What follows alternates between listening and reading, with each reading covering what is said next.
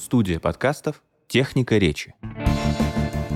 Вы слушаете подкаст «Розенталь и Гильденстерн». Сезон о будущем русского языка продолжается. Тему сегодняшнего разговора я бы примерно так описал. Почему вопросы Беларусь или Белоруссия, Киргизия или Кыргызстан, Грузия или Сакартвела ушли из языковой плоскости в политическую? Возможно ли когда-нибудь, через 5, 10, 50, 150 лет, вернуть эти разговоры чисто в языковую плоскость? Или этого уже сделать не получится никогда? А может быть, эти разговоры никогда и не были чисто языковыми, нам казалось, что они языковые, а на самом деле нет. Вот об этом попробуем поговорить и попробуем представить, как мы будем отвечать на такие вопросы через несколько десятилетий. Попробуем во всем этом разобраться с помощью, ну, не только Володи и моего скромного участия, но и нашего гостя, эксперта, лингвиста Антона Сомина.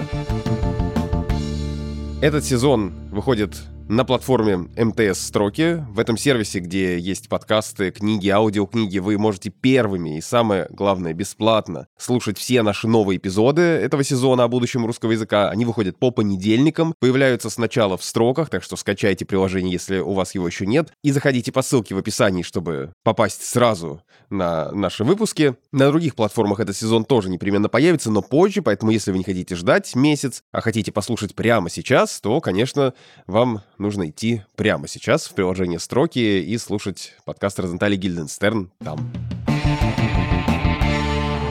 Я в парке Горького читал лекцию про то, могут ли понять друг друга носители разных славянских языков, и неизбежно что-то говорил про украинский, неизбежно что-то говорил про страну, выбирая предлог. Я говорю в Украине по разным причинам, и конце, когда были вопросы, мне неизбежно задали вопрос, а вот если вы лингвист, так говорите, это значит, что теперь все, теперь так надо говорить. Не знаю, была ли в этом какая-то политическая подоплека или нет, вдаваться в центре в Москвы в публичной лекции, в политические вопросы мне, естественно, не хотелось. И я сказал часть правды, что я как лингвист решил поставить над собой эксперимент и попробовать себя переучить и посмотреть, будет ли мне это звучать привычно, будет ли мне это резать ухо или нет действительно, когда мы только начинаем слышать какой-то непривычный вариант, условную авторку или в Украине это режет ухо, дальше можно попробовать себя переучить. Скорее всего, точно так же, как если взять какое-нибудь слово и его бесконечно повторять, оно потеряет свой смысл для нас, оно станет последовательностью звуков, там, бессмысленный на минут на 10, потом вернется. Попробуйте ради эксперимента это сделать. Вот так и здесь. Наоборот, если приучить себя к чему-то, то это перестанет резать ухо, и действительно вот этот эксперимент над, собой оказался успешным. Первое время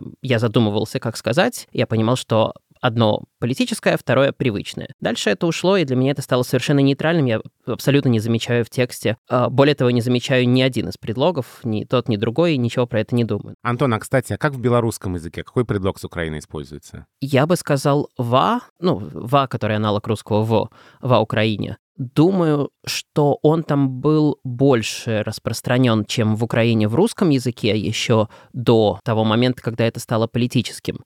Просто в силу того, что с самой Беларуси в белорусском языке есть два варианта. Можно сказать «у Беларуси», а можно «на Беларуси». А, нейтральное «у Беларуси», но а, «на Беларуси» вполне себе встречается, и в отличие от украинского, в котором «на Украине» воспринимается как политическое, и «на Украине» значит вы лишаете нас государственности, потому что это как на окраине, и вот так не надо говорить, и вообще странами это не используется. В белорусском языке на Беларуси воспринимается как такое народно-поэтическое. Тут же еще очень интересно, как в обратную сторону это работает во многих украинских русскоязычных пабликах, э, телеграм-каналах и так далее стал использоваться предлог «на» с Россией. На России произошло то-то, э, на России сказали что-то там, сказали, как такое оскорбление. Пример, где создается несуществовавшая ранее конструкция специально э, с максимально негативной окраской.